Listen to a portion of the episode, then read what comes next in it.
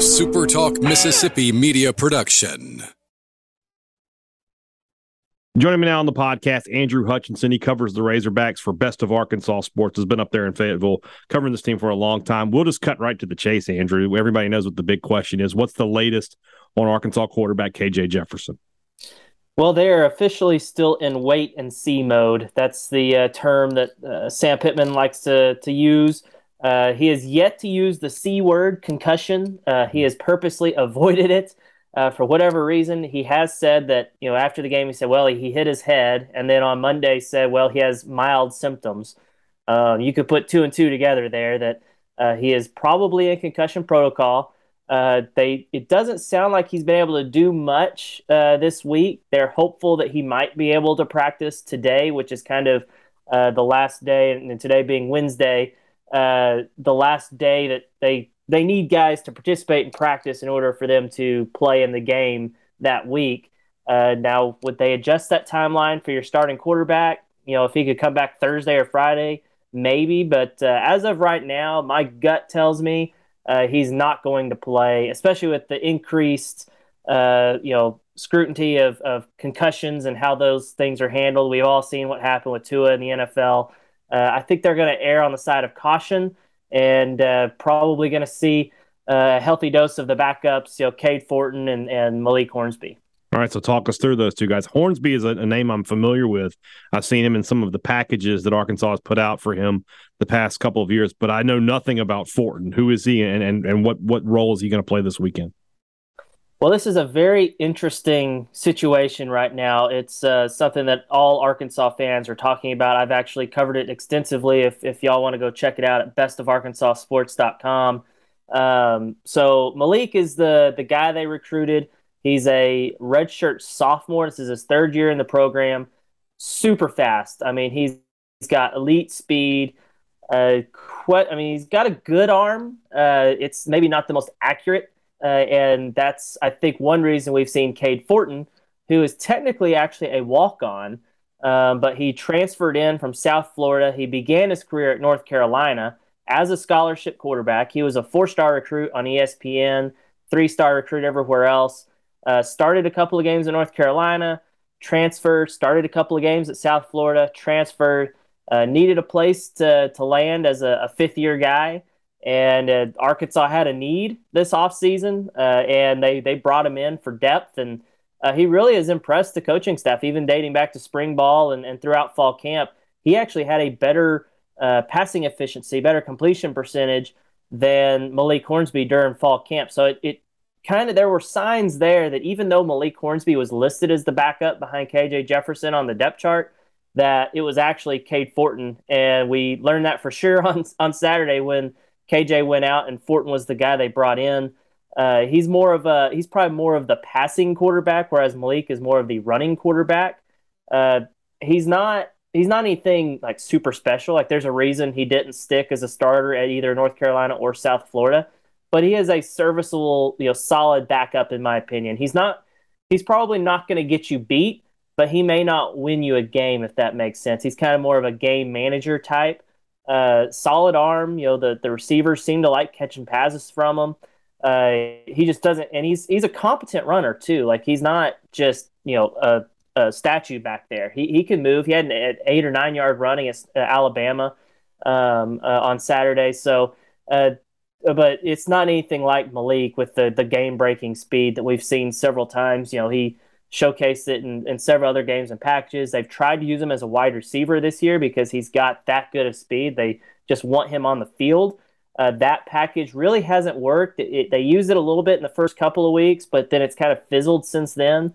Uh, so it, it, basically asked Sam Pittman earlier this week, like, what's Malik's role moving forward? And his answer was something along the lines of, "Well, he's a quarterback." So that tells me they're they're going to use him at quarterback, and I think we're going to see both of them. But I would imagine we're going to see more Fortin than Hornsby unless they just, you know, things are going horribly wrong and they need to to switch things up. Whoever is behind center, you know, he's got some weapons around him. Rocket Sanders, obviously one of the best running backs in the SEC. There hasn't been anybody, and I didn't think there was going to be anybody that just sort of stepped into Treylon Burks' role. I thought that would have be something they would have to sort of do as a group. But tell us a little bit about the Arkansas wide receivers. Who's the main man in that group?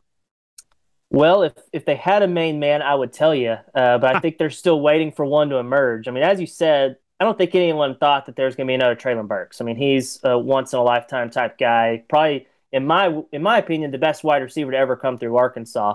So you're not going to just replace that with one guy. They they've needed multiple guys to step up, and we've seen glimpses. I mean, Jadon Haselwood, the transfer from Oklahoma, former five star recruit, is the guy they probably thought would would hopefully step into that role, and he's had good moments, but I don't look at him and go, "Wow, that guy's a, a superstar." Uh, you know, the uh, Matt Landers, a, a transfer from uh, Toledo, who began his career at Georgia, uh, has really good speed, especially for six foot five.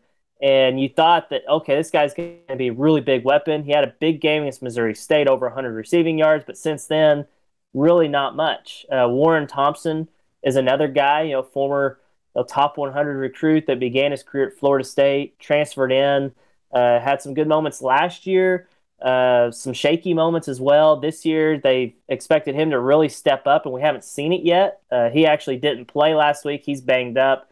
I think he's going to be available to play against Mississippi State. Uh, then you've got Ketron Jackson. He's probably the guy that I've been most impressed by, especially lately. Uh, he's a four star recruit. He's in his second year at Arkansas, sophomore and he's had touchdown catches in the past two games, and they've been on pretty solid, you know, good plays uh, by him. And he caught, I think, four passes against Alabama. Just he's starting to look like a dude, and they haven't really had anybody step up and look like that yet. Uh, so those those are your top guys, and you got to mention Trey, uh, Trey Knox at tight ends. Uh, he's also a weapon for him, and, and I don't think we've seen the best of Trey Knox yet either. Uh, he had a really good week one against Cincinnati has been okay since then, but not the guy that I think he's capable of being. So they, they do have weapons, but they don't have a true number one target for KJ or, or whoever's back there playing quarterback. I can't imagine it sounds like a good thing to be playing an air raid team when uh, you're the the one of the worst pass defenses in the country. But that's what Arkansas has been this year. They're an interesting pass defense in that it feels like they either get the quarterback on the ground or they give up a big play, and it doesn't feel like a lot of in between. Let's start up front with them. Mississippi State's offensive line had its best game of the season last week against Texas A&M. Tell us about the Arkansas defensive line and, and those linebackers who uh, who I think are really really good, and how they're going to try to get after Will Rogers. Well, they have been able to get after the quarterback this year. That's probably been the most pleasant surprise of the season you know, on either side of the ball was just just how well they've been able to get after the quarterback. Uh, they've already got, uh, I think, what, 18 sacks, something like that. They a lot more than uh, they had at this point last year. They're probably going to blow past last year's total, uh, getting close to it already. Uh, and and I think the transfers have been a massive, massive uh, part of that. up front on the defensive line, Landon Jackson, a transfer from LSU, didn't really do much last year as a true freshman. at for the Tigers, but now at Arkansas, he's really getting a chance, and, and I think he's improving every week. Uh, Jordan Domineck, a transfer from Georgia Tech. Uh, he's an older guy that has shown some skills in pass rushing situations. He's not an every down guy, but if he's in the game, he's going to get after the quarterback. Uh, and then, of course, uh, Terry Hampton in the middle of the defense, transfer from Arkansas State. He's been big. And they've, they've had a few guys that have been on campus for a while that have, have stepped up and played better. You know, Zach Williams, for one, he's a, a guy that has been here forever, it seems like. Uh, but really, when you talk about the pass rush, you have to talk about Drew Sanders at linebacker. Um, that guy is absolutely incredible. He might be the best player on the team on either side of the ball. He he truly is a special talent. Who uh, Mel Kiper recently included him. I think he put him at number 14 in his draft prospects. So he's a legitimate first round prospect. Arkansas has not had a first round linebacker since 1983, and wow. uh, he has been just phenomenal. Flies around the field just got great speed, is able to track people down. He had a sack of Bryce Young uh, before Bryce Young got hurt last week. That was one of the more impressive plays I've seen a linebacker make at Arkansas in my now 11 seasons covering the team. I mean, he tracked him down in the flats, in open field, and you just don't see that happen very often, especially against a guy as good as Bryce Young. So he's been incredible. And of course, Bumper Pool is a guy uh, Mississippi State fans know really well. I think he's got like 40 tackles in the last three games against the Bulldogs combined, including back in 2020 when when Arkansas upset the uh, upset the Bulldogs down in Starkville. He had 20 tackles in that game, so he is a very good COVID senior guy in his fifth year of playing. Uh, so they they've got a pretty good front seven that that's pretty solid. It's just the guys behind them that have been the issue. I thought Bumper Pool was that linebacker that was drafted in 1983. That feels like how long he's been at Arkansas. And Pretty much. Um, the back end though, that's where the problems are. And obviously, the loss of Jalen Catalon was a huge one for Arkansas. But this secondary, uh, it just had issues. There's been injuries. What can they do Saturday against Mississippi State? Uh, whew, um, if I had that answer, I think I'd be on the staff because they they are looking for answers right now. Um, they, I mean, you mentioned Jalen Catalon going down for the season. Uh, LaDarrius Bishop is another guy that started quite a bit last year at corner. He's out for the season. Uh, they've had Myles Slusher banged up here uh, uh, multiple times. You know, first with what was presumed to be a concussion, and now as a calf injury. I would be surprised if he plays in this game. You know, other guys, Latavious Brini, the transfer from Georgia, has been in and out. Um, trying to think, there's been other guys too, but uh, it's it's tough. I mean, they've got a guy that I think is really really good in Dwight McGlothern, the LSU transfer at corner. He's got three interceptions, including one against Bryce Young, a really impressive play. Um, that's it's going to be tough. They basically they need to make sure they keep guys in front of them. That's been their biggest issue. I know that sounds simple, but they have let so many receivers get by them, and when they face a good quarterback, they make them pay. I mean, Bryce Young had 170 passing yards in barely over a quarter. He was going to go for 600 if he had stayed healthy in that game. I fully believe that. Um, and there's been other times where, like you know, against Cincinnati, that they get they let guys buy them, but the quarterback just missed the receiver. Uh, I don't think Will Rogers is going to do that if he gets the opportunity. I know that's not necessarily Mississippi State's game, but uh, that that could be a factor uh, in this week. Uh, and also tackling has been an issue too. They need to really be sure tacklers. That's really helped them in the past against Mississippi State because they like to dink and dunk, as y'all know. Mm-hmm. Um, and but they keep them in front and make sound tackles. Then that that's that's the recipe for success. But that again is easier said than done because they've really struggled with it the first five weeks of the season. I've been asking every guest this uh, all season long. When we do our preview show, we do a, a thing we call the X Factor, a player who not necessarily the offensive or defensive player of the game, but just somebody you could see making a big play that makes a difference in this game. Who would be that be for Arkansas on Saturday?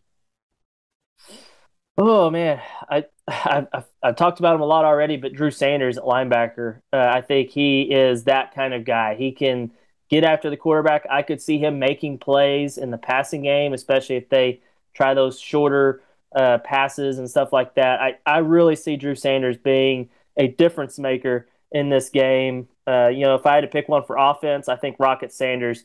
I know we kind of glossed over him earlier. He has been phenomenal. Leads the SEC in rushing right now. He's had a hundred yard game in four or five weeks this season. Uh, so I think he's he's phenomenal and, and could be a real big key because uh, the best way to, to cover your, your struggling defense is to keep them off the field, and you do that by controlling the clock on the ground. And I think Rocket Sanders is going to be a huge part of that. We will see what happens on Saturday at Davis Wade Stadium. Big game early in the morning, I guess as early as it can get on Saturday morning, Mississippi State and Arkansas. Andrew Hutchinson, check him out at NWA Hutch. If you want to follow him on Twitter to get Arkansas stuff this week. Thanks for joining me, man. Always appreciate it. Yeah, no problem. Anytime. A SuperTalk Mississippi media production.